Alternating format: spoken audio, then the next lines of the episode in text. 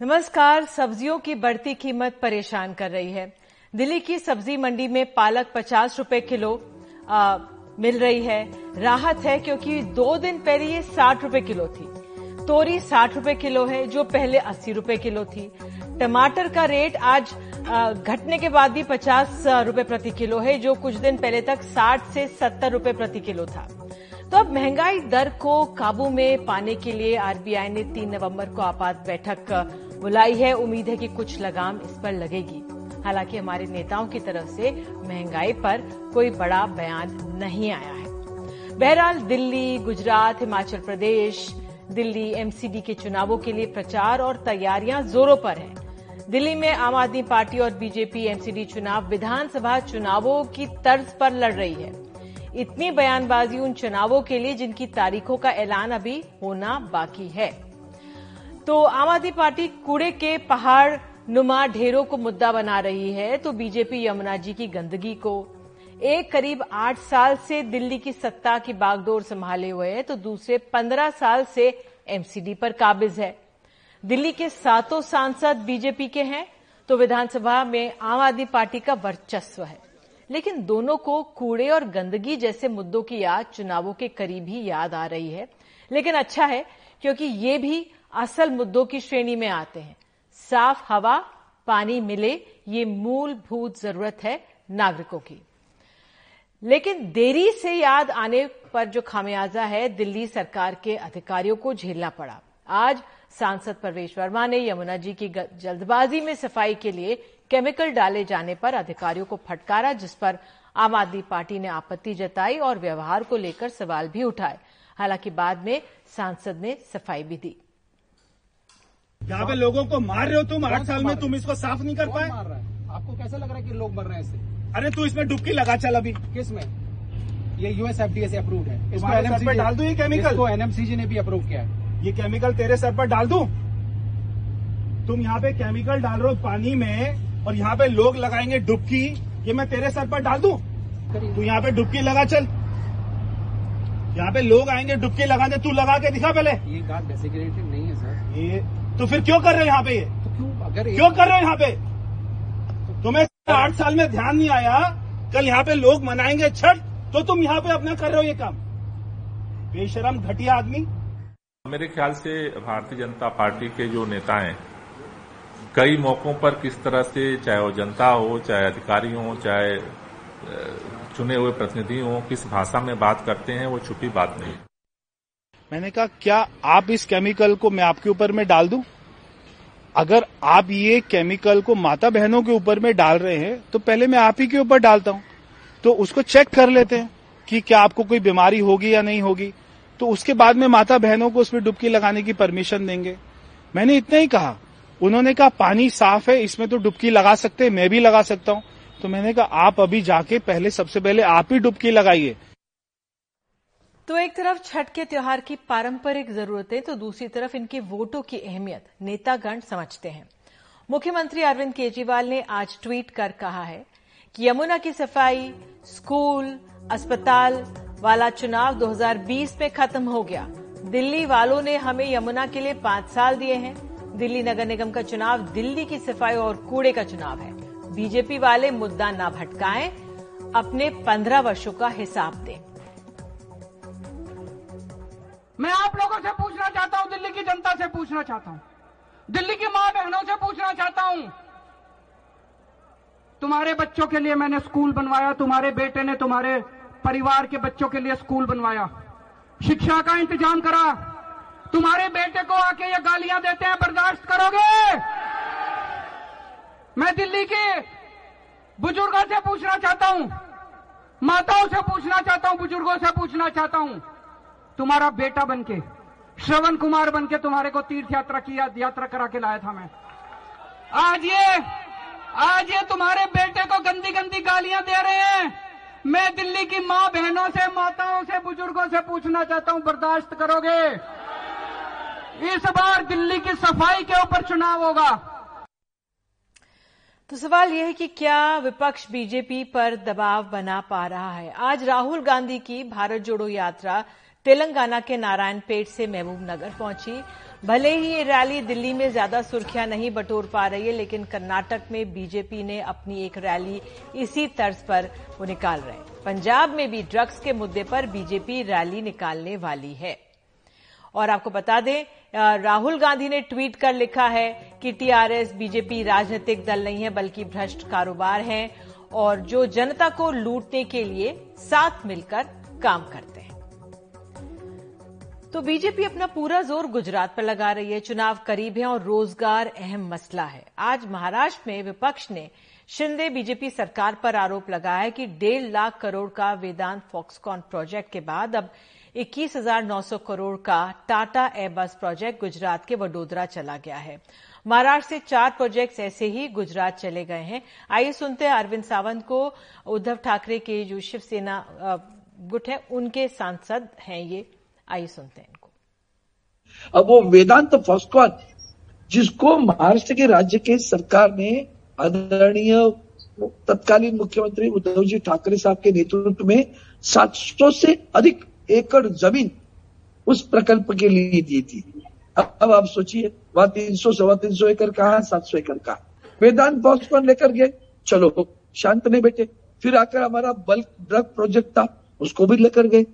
अब ये टाटा एयरबस का। कितने राज्यों के प्रमुख यहाँ आकर मीटिंग लेते हैं मुंबई में? क्यों?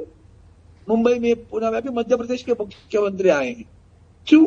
कि भाई हमारे मध्य प्रदेश में आ जाओ। हमने मना किया उनको? ना मना, ना कहा। आओ, कोई बात नहीं है। गुजरात की मुख्यमंत्री तब वो महिला ही थी, वो भी आई थी पटेल जी मैडम। उन्होंने यहाँ मुंबई में मीटिंग ली थी। सभी को बुलाया था। अहमदाबाद में नहीं मीटिंग ली।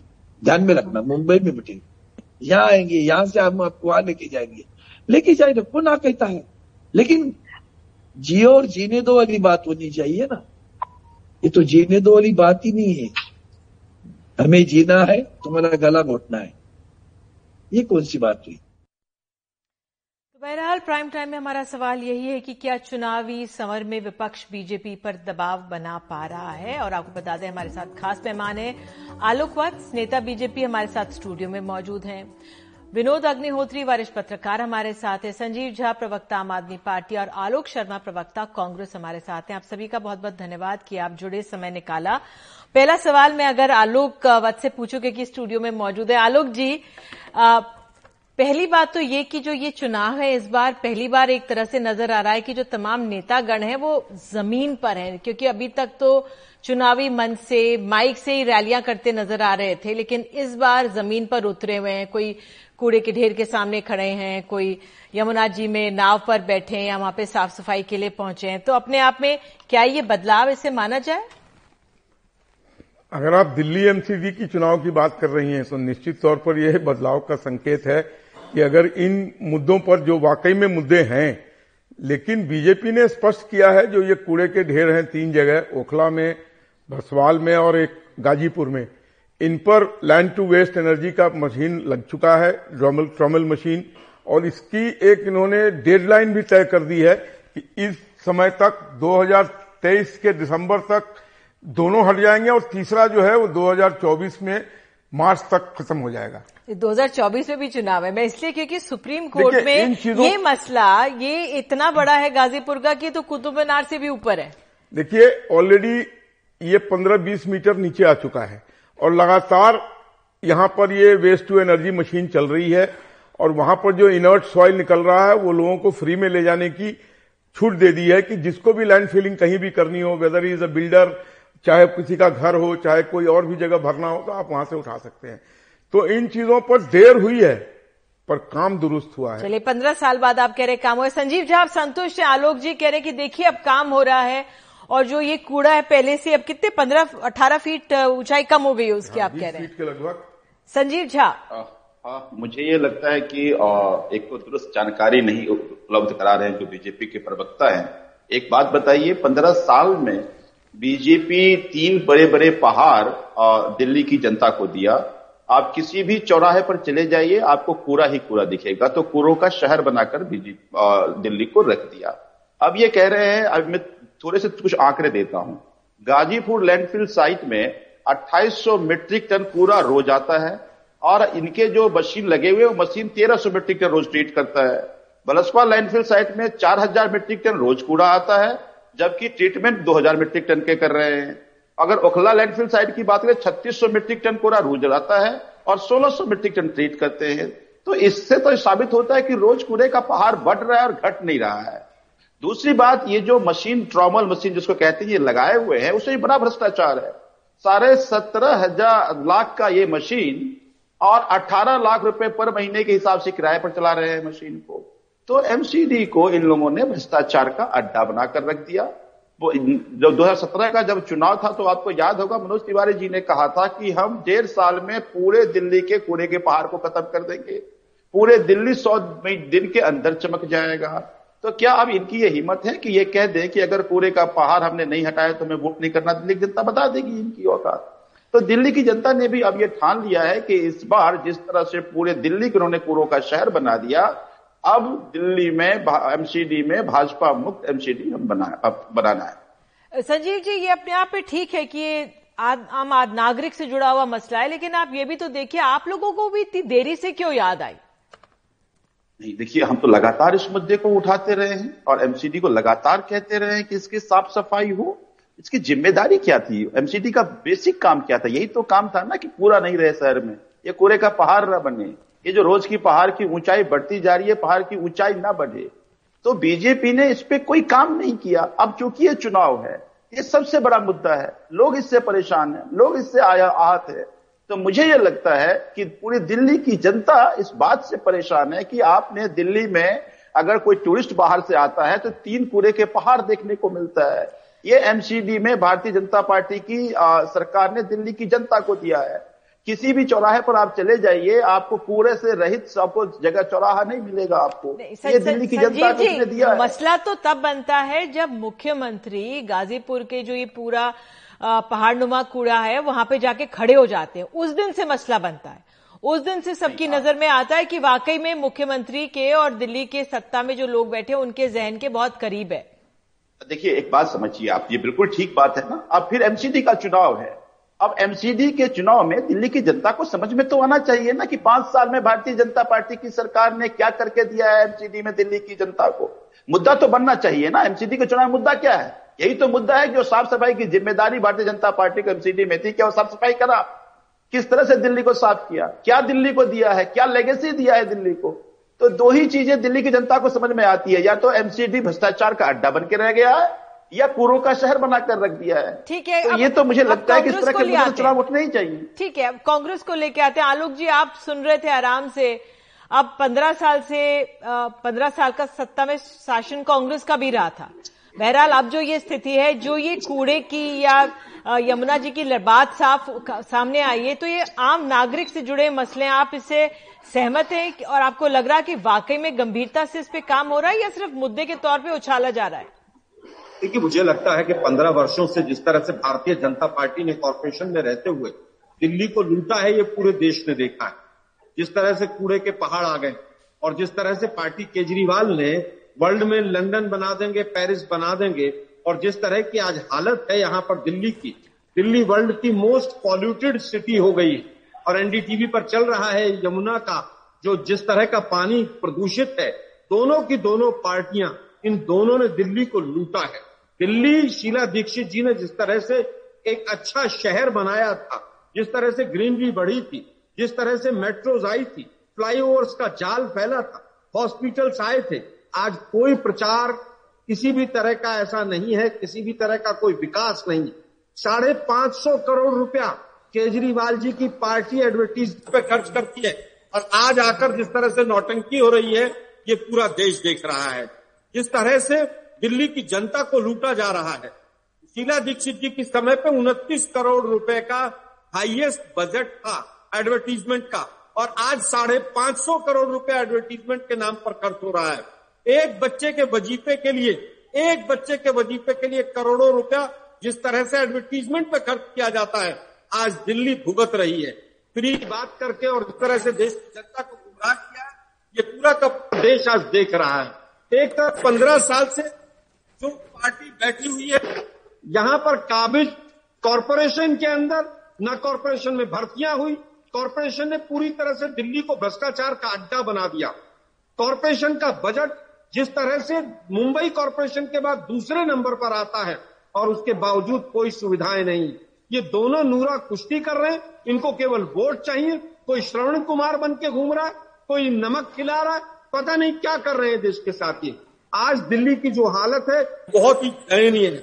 लुभावने वादे करते ठीक है आलोक जी आलोक जी अपने बात सामने रखी मुद्दे उठाए वाकई में लेकिन इस बार ये देखा तो जाए कि ये आम आदमी आम नागरिक से जुड़े हुए मसले हैं। विनोद जी अगर मैं मैं आपसे अगर आपको लेकर आऊँ जो ये मुद्दे इस बार सामने आ रहे हैं ये कूड़े और यमुना जी का बहुत अहम एक तरह से आम नागरिक से जुड़े हुए भी हैं। लेकिन ये क्या सिर्फ़ हवा हवाई मुद्दे हैं चुनावों में भी आएँगे उसके बाद भुला दिए जाएँगे जैसे हर बार की तरह होता है। देखिए निधि जी आपका जो कार्यक्रम है उसका मुख्य फोकस ये है कि क्या विपक्ष जो है वो दबाव बना पा रहा है बीजेपी पर? तो उसी के इर्द गिर्द हमारी बहस चल रही है। और जहाँ तक दिल्ली की, की बात है तो आपने दिखाया ही कि अरविंद केजरीवाल जी गाजीपुर गए और प्रवेश वर्मा जी जो है जमुना के किनारे गए। तो निश्चित रूप से चुनाव का दबाव दोनों के ऊपर है। एमसीडी का चुनाव एक तरह से दिल्ली विधानसभा जैसा चुनाव होगा, या लोकसभा की सात सीटों जैसा चुनाव होगा। और एमसीडी चुनाव के नतीजे जो है, वो 2024 की तस्वीर भी तय करेंगे। क्योंकि आम आदमी पार्टी पंजाब जीतने के बाद बहुत उत्साहित है, और उसको लगता है कि 2024 के लोकसभा चुनाव में वो एक बड़ी प्लेयर बनकर उभरना चाहती है, गुजरात वाया पंजाब और गुजरात और दिल्ली के रास्ते। दूसरी तरफ़ भारतीय जनता पार्टी किसी भी कीमत पर 2024 में कोई चूक नहीं करना चाहती है। इसके लिए वो गुजरात और हिमाचल विधानसभा के चुनावों में भी पूरा ज़ोर लगा रही है। तो कुल मिलाकर के इसलिए उधर कांग्रेस कांग्रेस भी ऐसा नहीं है कि हम कह सकते हैं खाली बैठी हो। भले कांग्रेस गुजरात में या हिमाचल में हमको फोर फ्रंट पर दिखाई पड़ी हो, लेकिन राहुल गांधी जिस तरह से पदयात्रा कर रहे हैं पूरे देश में और दक्षिण से लेकर उत्तरी तरफ़ आ रहे हैं, उसका भी एक वातावरण में प्रभाव पड़ रहा है। तो कांग्रेस भी अपनी एक राजनीतिक कवायद में, अपनी एक साइड में जुटी हुई है। तो निश्चित रूप से ये जब राजनीतिक कवायदें हो रही हैं तो दबाव तो बनता ही है। और दबाव बनता है, लोकतंत्र में दबाव सत्ता पक्ष पर अगर नहीं बनेगा तो सर, तो सरकारें जो है जनहित काम कैसे करेंगी? इसलिए मुझे लगता है कि विपक्ष चाहे आम आदमी पार्टी हो वो अगर दिल्ली में सत्ता में है तो भारतीय जनता पार्टी विपक्ष में है तो भारतीय जनता पार्टी दिल्ली में सरकार पर दबाव बना रही है आम आदमी पार्टी जो है एमसीडी में भाजपा पर दबाव बना रही है कांग्रेस भाजपा और आम आदमी पार्टी दोनों पर दबाव बना रही है तो मुझे लगता है बहुत बेहतर स्थिति है लोकतंत्र के लिए। लेकिन मैं बार बार कहता हूँ कि अभी ये जमुना की सफ़ाई कूड़े की गंदगी ये सारे मुद्दे उठाए जा रहे हैं। लेकिन देर सवेर चुनाव जैसे जैसे नज़दीक आते जाएँगे तो देखिएगा चुनाव कहाँ जाएगा। चुनाव फिर वही हिंदुत्व के ध्रुवीकरण पर, तुष्टीकरण। फिर जैसे अब गणेश लक्ष्मी जी का एक कार्ड खेला है, अरविंद केजरीवाल जी ने तो वो हिंदुत्व का ही एक नया रूप है वो। हिंदुत्व का जो वोट बैंक है, जनाधार है, भारतीय जनता पार्टी का, उसमें सेंध लगाने की कोशिश है। तो ज़ाहिर है भाजपा भी इसका जवाब देगी। तो कुल मिलाकर के आखिर में चुनाव जो है, मुझे जो लगता है, जो हमेशा होता है अभी जनहित के मुद्दों पर चल रहा है मामला। ये दोनों मुद्दे बहुत महत्वपूर्ण है। और सबसे बड़ा मुद्दा तो जो आपने जिससे कार्यक्रम शुरू किया था, महँगाई का है। मैं आज मुंबई में हूँ, मैं एक दुकान पर गया था कुछ जगह तो बासठ रुपए किलो गेहूँ, मैंने देखा, मध्य प्रदेश का पता नहीं कौन सा गेहूँ गेहूँ कांटा नहीं, खड़ा हाँ। गेहूँ में लिखा हुआ था, बासठ रुपए किलो। और एक गेहूँ की वेरायटी चौवालीस रुपए किलो। अब बताइए, अगर ये हाल है महँगाई का तो ये हमारे राजनीतिक दल कर क्या रहे हैं? अरे आप चाहे सत्ता पक्ष में हो चाहे विपक्ष में हो महँगाई के मुद्दे को मजबूती से उठाइए भाई। जनहित का सबसे बड़ा मुद्दा है आज की तारीख में। और मुझे लगता है इस मुद्दे को तो सारी पार्टियों को उठाना चाहिए जो जहाँ सत्ता में है। उठा रही है। विनोद जी मैं चेक कर रही थी ज़्यादातर अपने जो विपक्षी हैं उन पर आरोप लगाया जा रहा है चाहे सत्ता पक्ष में हो विपक्ष में हो। तो जो उनके सामने उन पर आरोप लगाए जाने की ट्वीट ज़्यादा है। लेकिन महँगाई का मसला नहीं उठाया जा रहा है। अब हालाँकि जो आम आदमी है, वो इतनी, अब सब्जियों पे ऊपर इसलिए मैंने उठाया क्योंकि सब्ज़ियाँ इतनी महँगी हो गई हैं। आलोक जी, अगर मैं कांग्रेस से पूछना चाहूँ, भले ही हम दिल्ली के चुनावों में आम आदमी पार्टी और देख रहे हैं बीजेपी आमने सामने, कांग्रेस नहीं है ज़मीन पर अभी। क्या कारण इसका देखा जाए और महँगाई के मुद्दे को उठाती हुई नहीं नज़र आ रही है?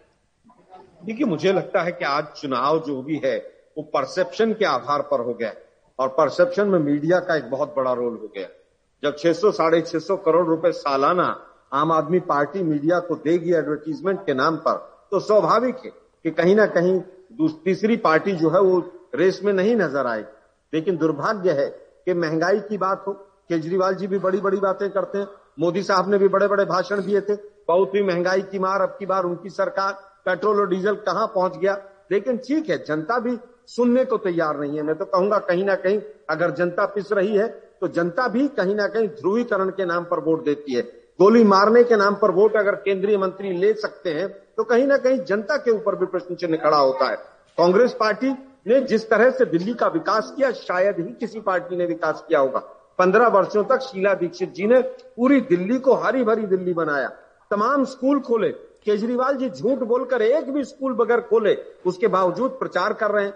एक स्कूल की लैंड उन्होंने डीडीए से नहीं लिए उसके बावजूद स्कूल बहुत खुल रहे हैं। 500 स्कूल खुलेंगे और उसके बाद 25 यूनिवर्सिटी बनेंगे कॉलेज बनेंगे। आलोक जी कौन कौन सी बातें आलोक जी लेकिन दिल्ली की जनता ठीक है आ, आप अपनी बात कह रहे हैं कि लेकिन अरविंद केजरीवाल जिस तरह से शिक्षा नीति को दिल्ली के अन्य राज्यों में दे रहे हैं उसका प्रभाव वहाँ पे पड़ रहा है क्योंकि ज़मीन पर उतर कर वो प्रचार कर रहे हैं। निधि जी निधि जी सत्तर प्रतिशत स्कूलों में प्रिंसिपल नहीं है। बीएसएसबी के रिक्रूटमेंट बोर्ड पर ताला लगने को है। कितनी संविदा वाले कॉन्ट्रैक्ट वर्कर्स को उन्होंने परमानेंट किया है? आप बता दीजिए पाँच साल में चार सौ अट्ठानवे वर्कर्स को उन्होंने सरकारी नौकरी दी है। संजीव झा क्या पोल खुल रही है क्या? असलियत की। संजीव झा। मुझे मुझे लगता है कि ये दिल्ली की जनता को फॉर ग्रांटेड लेते हैं। दिल्ली की जनता बहुत समझदार है। यही दिल्ली की जनता ने कांग्रेस को दो बार शून्य की खोज करके आइंस्टीन को याद दिलाया है।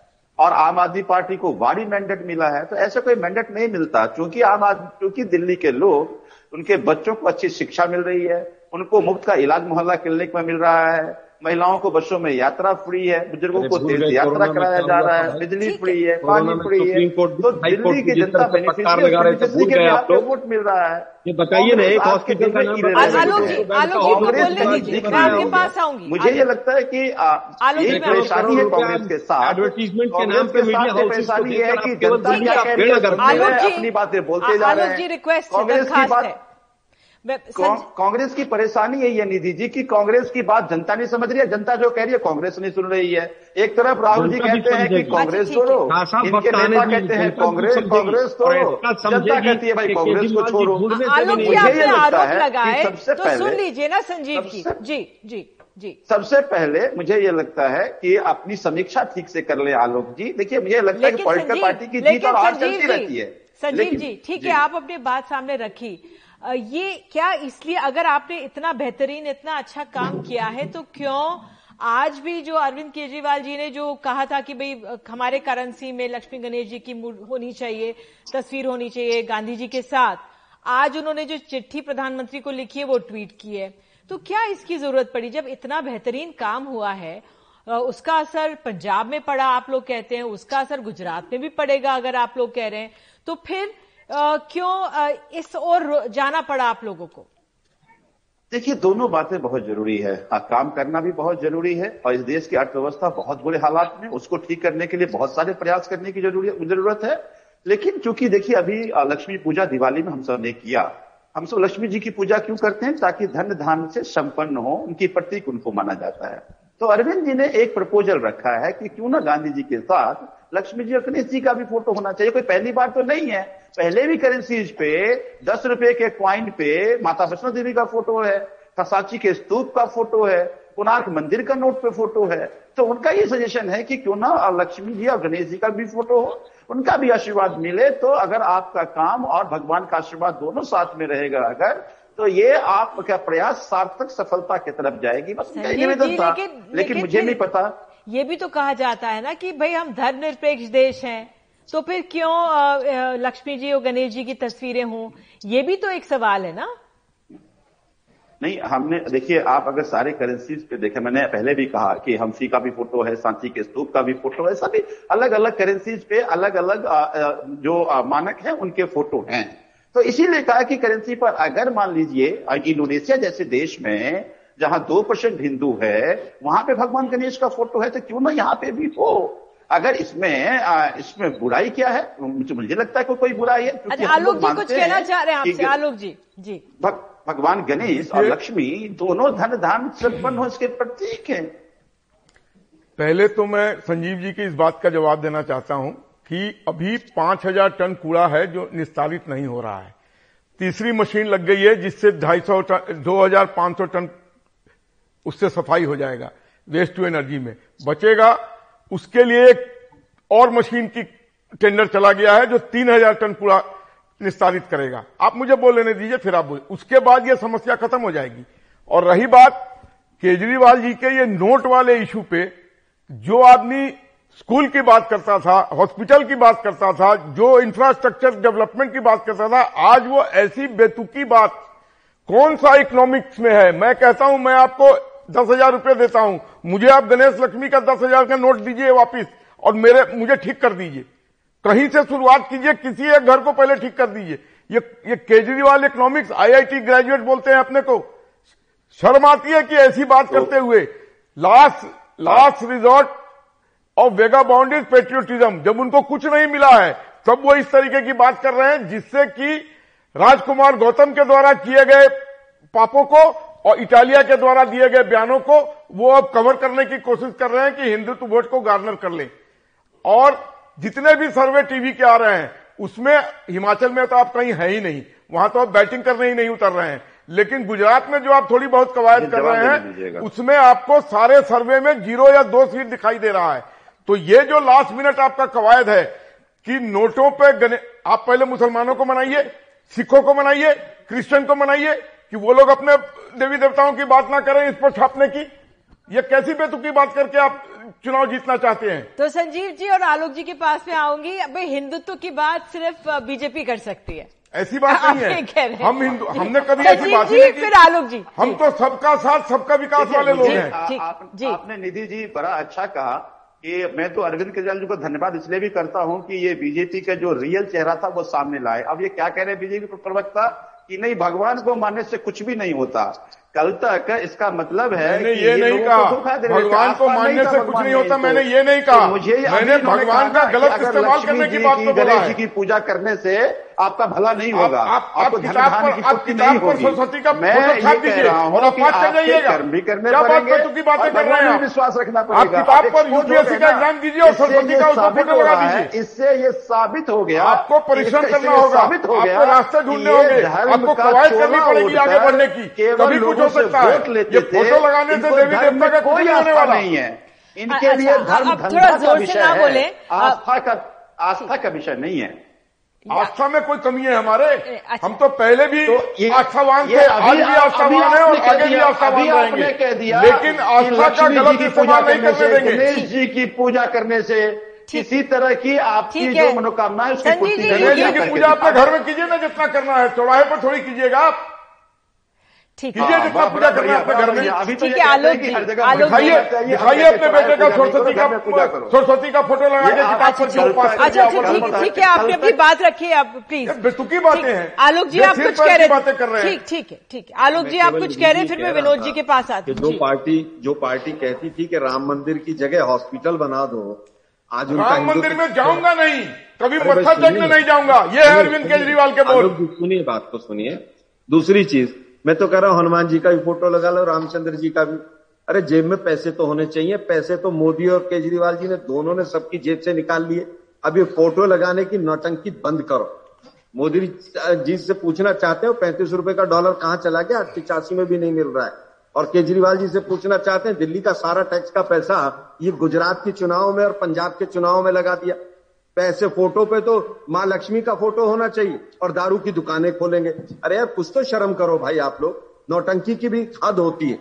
दारू की दुकानें खोलकर आप पैसा कमाना चाहते हो और बापू की भूमि पर, सरदार पटेल की भूमि पर उस पैसे को लगाना चाहते हो। गुजरात की जनता कभी माफ़ नहीं करेगी आप लोगों को। आप लोग जिस तरह से नौटंकी और पाखंड कर रहे हैं, ये नौटंकी कहूँगा मैं। जब कोई मुद्दा ना हो मुद्दों से जब भटकाना हो पूरे देश को तो इस तरह के मुद्दे उठा दीजिए। आलोक जी मोदी साहब ठीक है आलोक जी विचार जो है बड़े विचार से ठीक है। आप दोनों आलोक जी लेकिन ठीक है आप लोग इसे नौटंकी कहें लेकिन इससे क्या होता है जो जनमानस है वो इन चीज़ों को बहुत सीरियसली ले लेता है। विनोद जी हम जब जानते हैं कि हम जब धर्म की बात करते हैं आस्था की बात करते हैं हमने तमाम रिपोर्ट्स भी दिखाई जब से अरविंद केजरीवाल का बाइट आया उन्होंने उसके बाद जो आम जनता में कई लोग कहते हैं हाँ कर दीजिए। कई लोग कहते हैं नहीं करना चाहिए हम धर्मनिरपेक्ष देश हैं। लेकिन ऐसे मुद्दे लोगों को खींचते हैं। लेकिन जिस तरह से इस बार हम देख रहे हैं कि भले ही कूड़े का मुद्दा उठाया यमुना की गंदगी का मुद्दा उठाया लेकिन ये मुद्दा भी हावी है। राजनीतिक दल ऐसे मुद्दों को साथ लेकर आगे बढ़ते हैं। निधि जी पहले पहले मैं विनोद जी को ले लू फिर आपके सर्वे में अठहत्तर परसेंट लोगों ने नकार दिया इस चीज़ को। ठीक है आलू जी वो एक जी। जी। देखिए निधि जी, दरअसल राजनीतिक दल जो है शॉर्टकट अपनाना चाहते हैं। राजनीति में भावनात्मक मुद्दे जो है शॉर्टकट होते हैं। वो जल्दी लोगों को जो है आकर्षित करते हैं। बाकी जो मुद्दे हैं, वो थोड़ा उनमें समय लगता है उन तक पहुँचने में। और इस देश में ज़्यादातर चुनाव जो है, आखिर में आते आते भावनात्मक हो जाते हैं। ये मतलब इतिहास है, कम से कम जितने चुनाव मैंने देखे हैं और कवर किए हैं जर्नलिस्ट भी और जो नागरिक भी। आखिर में भावनाएँ जो है प्रभावित हो जाती हैं। और पिछले पिछले 25-30 साल से तो ये ज़्यादा बात हो गई है। तो केजरीवाल जी ने भी भावनात्मक दाव ही खेला है। क्योंकि ज़ाहिर है, हिंदुत्व की पिच पर वो भारतीय जनता पार्टी का मुकाबला गुजरात में करने की कोशिश कर रहे हैं और हिंदुत्व की प्रयोगशाला है गुजरात। और ऐसे में गणेश लक्ष्मी जी को बीच में ला करके और उसका सुझाव देख, भाई, गणेश लक्ष्मी की पूजा वहाँ से थोड़ी कर रहे हैं। सदियों से इस देश में गणेश लक्ष्मी की पूजा हो रही, दिवाली के मौके पर। कोई पहली बार हो रही क्या? और दूसरी बात यह है कि गणेश लक्ष्मी पर सबको विश्वास है। बही खातों में लिखा जाता है, लक्ष्मी जी सदा सहाय। गणेश जी, हम लोग कोई शुभ काम करते हैं, गणेश जी का नाम लेते हैं। तो ये तो हमारे समाज में प्रचलन है ही। रही बात नोटों की तो मैं एक सवाल पूछना चाहता हूँ कि हमारे जो संविधान निर्माता थे, जो हमारे प्रमुख थे, हमारे आंदोलन, स्वतंत्रता आंदोलन से निकले हुए नेता थे, चाहे किसी धारा के हो, क्या वो कम हिंदू थे? क्या वो कम देशभक्त थे? क्या वो कम समझदार थे? या उन्होंने क्यों नहीं ये, जो है नोटों पर रखा? इसलिए नहीं रखा कि ये देश बहुधर्मी देश है ये विविधता वाला देश है। यहाँ बहुजातीय बहुधर्म धर्मी बहुभाषाएँ बहु क्षेत्रीय देश है। आप आज गणेश लक्ष्मी जी का फ़ोटो छापेंगे। इंडोनेशिया की बात आप कर रहे हैं इंडोनेशिया में तीन परसेंट मान लीजिए माइनॉरिटी है वहाँ। हिंदुओं की नब्बे परसेंट वो है ठीक है। वहाँ तो नाम भी सबके जो है वो युद्धन्यो और सुकार्णो सारे वो नाम है लेकिन है वो मुस्लिम। तो वहाँ की तुलना आज कैसे कर सकते हैं? और वहाँ की करेंसी की हालत क्या है? हमारा एक रुपया वहाँ वहाँ के कितने रुपए बराबर है? जरा देखिए अगर इतना ही वहाँ तरक्की हो गई होती तो आज डॉलर से, से ज़्यादा मज़बूत होना चाहिए था इंडोनेशिया का रुपया। नहीं हुआ ना बल्कि इतना कमज़ोर है वो रुपया कि आप जाके देखिए इंडोनेशिया में। एक जरा जरा पेन खरीदने जाइए तो पता लगा दो लाख रुपए का है वहाँ की करेंसी में। भले वो जब आप आप खरीदेंगे तो सौ रुपए का पड़ेगा। तो इस तरह की चीज़ें मुझे लगता है ये ये गिमिक है। और भारतीय जनता पार्टी की जो भाषा है, केजरीवाल जी उसी भाषा में उससे मुकाबला कर रहे हैं। भाजपा चूँकि भावनात्मक मुद्दे उठाती रही है, चाहे वो राम मंदिर का मुद्दा हो, चाहे वो जो है जो है विश्वनाथ कॉरिडोर हो जितने धार्मिक और सांस्कृतिक मुद्दे हैं, भारतीय जनता पार्टी ने अपने सांस्कृतिक राष्ट्रवाद से जोड़ दिया। केजरीवाल जी उसी रास्ते पर हैं। वो राष्ट्रवाद और हिंदुत्व के मुद्दे पर भारतीय जनता पार्टी को उसी की शैली में उससे मुकाबला कर रहे हैं। तो ये एक लड़ाई राजनीतिक लड़ाई है और ये पूरी तरह से राजनीतिक मुद्दा है। लेकिन मैं बार बार कहूँगा संजीव झा जी बैठे हुए हैं कि केजरीवाल जी की छवि एक, एक अच्छे प्रशासक की छवि है। उनकी छवि स्कूल शिक्षा स्वास्थ्य बिजली पानी इस ये उनका यूएसपी रहा है वो आईआईटीएन है आईआरएस रहे हैं। तो एक अच्छा आर्थिक मॉडल आप पेश करिए देश की अर्थव्यवस्था सुधारने के लिए। आप मोदी जी के सामने एक नया आर्थिक नीति पेश करिए, कहिए, ये इससे देश की अर्थव्यवस्था सुधरेगी। फिर तो कल को कोई कहेगा कि किसी पुजारी को आप वित्त मंत्री बना दीजिए, जो लक्ष्मी जी का पूजा करता हो, उसको फाइनेंस मिनिस्टर बना दीजिए। फिर तो जो है रक्षा मंत्री किसी हनुमान भक्त को बना दीजिए मंदिर के किसी, उसको, क्योंकि भाई हनुमान जी सबसे बड़े योद्धा थे देश के। फिर तो फिर गाय को राष्ट्रीय चिन्ह बना दीजिए, क्योंकि गौ माता है और शेर क्या चीज़ है? तो कुल मिला के फिर ये बात रुकेगी कहाँ? कहाँ जाके आप रुकेंगे भाई? ये भाजपा के लिए भी, आम आदमी पार्टी के लिए भी, और कांग्रेस तो इस मामले में चूँकि उसके साथ समस्या ही आ जाती है कि वो इधर जाए कि उधर जाए कांग्रेस ने दांव खेला था। उत्तर प्रदेश में राम मंदिर आंदोलन जब चल रहा था तो राजीव गांधी जी ने शिलान्यास करवाया अयोध्या का। इसलिए कि हिंदू खुश हो जाएँगे। लेकिन और उधर मुसलमानों को खुश करने के लिए शाहबानों वाला फैसला पलटा। नतीजा क्या हुआ? न हिंदू आए, न मुसलमान। मुसलमान चले और गए। न हिंदू चले गए, बीजेपी के साथ। और देखिए जब इस तरह का मुद्दा आप उठाते हैं जब आप दूसरे की पीछ पर जाते हैं तो आप उसकी राजनीति को सेंटिटी देते हैं। आप हिंदुत्व की राजनीति को केजरीवाल जी जिनकी एक सेक्टर छवि रही है वो आज सेंटिटी दे रहे हैं गणेश लक्ष्मी का मुद्दा उठा के। यानी बीजेपी अगर बात करती है भारतीय हिंदू देवी देवताओं की तो आम आदमी पार्टी भी उसी रेस में कूद करके मान्यता प्रदान कर रही है। जैसे कांग्रेस ने राम मंदिर आंदोलन को मान्यता प्रदान की थी शिलान्यास करा करके। जी। तो ये राजनीतिक चीज़ें जो है मुझे लगता है कि ये देश की राजनीति को मुद्दे कहीं ले जाने वाले नहीं है। इससे बेहतर हो कि बिजली पर, पानी पर, सड़क पर, सफ़ाई पर, यमुना की सफ़ाई पर, गंगा की सफ़ाई पर, इन सब मुद्दों पर बातचीत हो और इन पर बहस हो और इन पर पार्टियाँ जो है अपना स्टैंड साफ़ करें। बिल्कुल, बहरहाल आप सभी जुड़े बहुत बहुत धन्यवाद, क्योंकि मुद्दे तो वही हैं, आम जनमानस से जुड़े हुए इस बार अगर हम दिल्ली के निकाय चुनाव को देखें, नज़र आ रहे हैं। लेकिन किस ओर किस कैसे धीरे धीरे पड़ाव ये आगे बढ़ेगा ये अपने आप में देखना बहुत अहम होगा। और ऐसे में बहुत ज़रूरत है कि जो आम नागरिक है वो जागरूक हो जाए वो समझदार हो जाए और देखे कि उसके मुद्दों पर आ, कौन उसको आगे ले जा पाएगा। तो बहरहाल अभी चर्चा में अभी के लिए इतना ही लेकिन एक छोटे से ब्रेक के बाद हम आपको छठ से जुड़ी हुई एक खास पेशकश दिखाएँगे। बने रहिए हमारे साथ।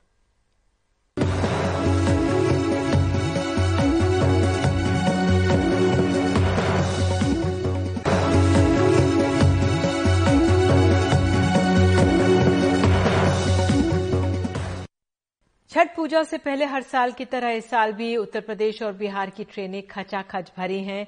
ट्रेनों में जगह नहीं है। बिहार और पूर्वी उत्तर प्रदेश की फ्लाइट्स के टिकट्स के जो दाम है, तीन से चार गुना तक बढ़ गए हैं। सत्ताईस साल के ऋषि श्रीवास्तव दिल्ली एयरपोर्ट पर स्पाइस जेट के काउंटर से दरभंगा का टिकट लेकर निकले हैं। अमूमन दिल्ली से दरभंगा का टिकट चार हज़ार से पाँच हज़ार का होता है। लेकिन आज की एक टिकट के लिए ऋषि को सत्रह हज़ार रूपए देने पड़े हैं। छठ पूजा पर घर पहुँचना है तो किसी तरह टिकट खरीदा है। हर एक मिनट पे ग्यारह हज़ार से सत्रह हज़ार का फाइव थाउज़ेंड का डिफरेंस था। अब मेरे पास प्रूफ एटी सिक्स थाउज़ेंड छह लोगों का मैंने पे किया। जिन्हें न ट्रेन में टिकट मिली और न बस में वो मजबूरी में उधार लेकर किसी तरह त्योहार पर बिहार पहुँचने के लिए सत्रह से बीस हज़ार की हवाई टिकट खरीद रहे हैं। एक लाख रुपए मतलब कि, कितनी और मतलब ट्रेन में तो टिकट मिली नहीं होगी। ट्रेन में तो नहीं मिली है टिकट इसीलिए स्पेशल वगैरह सभी देख लिया कहीं नहीं मिला तो हमने इससे जाना शुरू किया। त्योहार में घर पहुँचने रहे क्या कहना चाहेंगे सरकार के जो लोग सुन रहे हैं आपको? जो इस तरह का रेट का जो है हम लोग का नहीं रहते हुए भी दूसरे तीसरे से पैसे लेकर ही हमने टिकट बनवाया है क्योंकि जाना ज़रूरी है। फ़र्स्ट पर्व महत्वपूर्ण है। छठ पूजा के दौरान पटना गया दरभंगा बनारस जाने वाली उड़ानों का किराया तीन से चार गुना बढ़ा है। 28 तारीख को दिल्ली से गया की टिकट सोलह हज़ार की, दिल्ली से दरभंगा की टिकट अठारह हज़ार रुपये की, दिल्ली से पटना की टिकट सत्रह हज़ार आठ सौ रुपये की, दिल्ली से वाराणसी की टिकट सत्रह हज़ार रुपये की है। उनतीस तारीख को दिल्ली से दरभंगा की टिकट तेरह हज़ार, दिल्ली से गया की दस हज़ार, दिल्ली से पटना की दस हज़ार और दिल्ली से वाराणसी की टिकट नौ हज़ार रुपये है। आम दिनों में ये किराया अधिकतम पाँच हज़ार रुपये होता है। डायनेमिक फेयर्स हैं, यानी जितनी मांग होगी, उतना ज़्यादा फ्लाइट्स का किराया होगा। तो कैसे घर जाएँगे? तो सरकार को कुछ करना चाहिए, इस डायनेमिक फेयर पर कैपिंग करनी चाहिए, ताकि लोग खुशी से अपने घर जाएँ। ये तस्वीरें नई दिल्ली रेलवे स्टेशन की हैं, जहाँ ट्रेनों में सीट तो सपना है, खड़े होने की भी जगह नहीं। और जिनके पास पैसे हैं, उनके लिए भी फ़्लाइट की टिकट लेना महँगी खीर साबित हो रहा है। दिल्ली से सौरभ शुक्ला की रिपोर्ट, एनडीटीवी इंडिया। लोक आस्था का महापर्व छठ शुरू हो गया है। देश भर में जगह जगह छठ पर्व मनाया जा रहा है। ये चार दिनों का महापर्व है, जिसकी शुरुआत शुक्रवार से हुई है। हम आपको मशहूर गायिका स्मिता रंजन का छठ गीत सुना रहे हैं। आप सबको छठ महापर्व की हार्दिक शुभकामनाएँ।